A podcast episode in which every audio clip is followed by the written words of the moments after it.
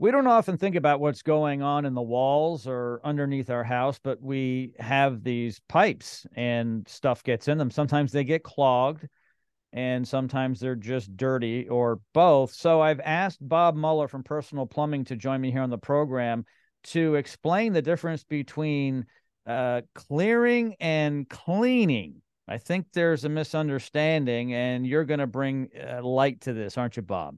Yeah, a little bit of clarity to this uh, this okay. common mistake. Yes, uh, there's a lot of drain cleaning companies out there, and they use that word cleaning, right? And some are just rooter companies, or you know, you're depending on the type of company that you're that you're dealing with or the service that you're trying to provide.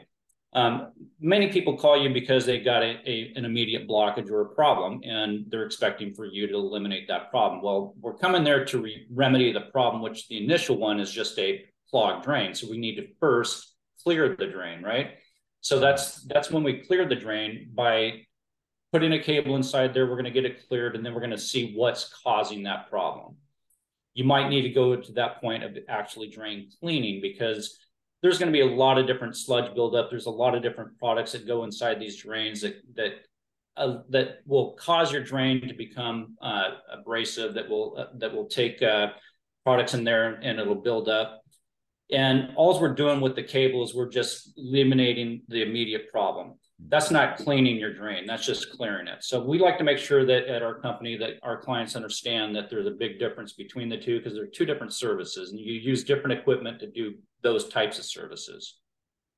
Yeah and so if you really think about it clearing would be to get rid of the blockage and cleaning it doesn't necessarily have to be blocked to clean it but over time like our arteries because we hear a lot about that right especially old timers like me right the arteries they get full of stuff, plaque and whatnot, and it's harder for the blood to pump. Same thing with the pipes, right?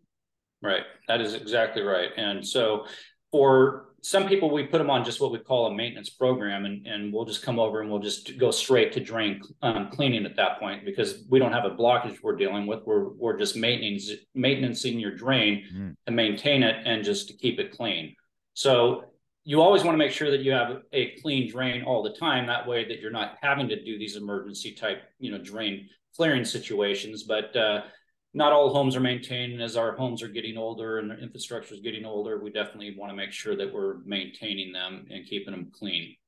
Sure. When Bob and his team come out to to clean or clear, you can ask him and his team what not to put in there that might make it worse because there's different things that you shouldn't put in there. Maybe we'll do a podcast episode just on what not to put down there. Okay. there, you, there you go. We definitely need to have that discussion for sure.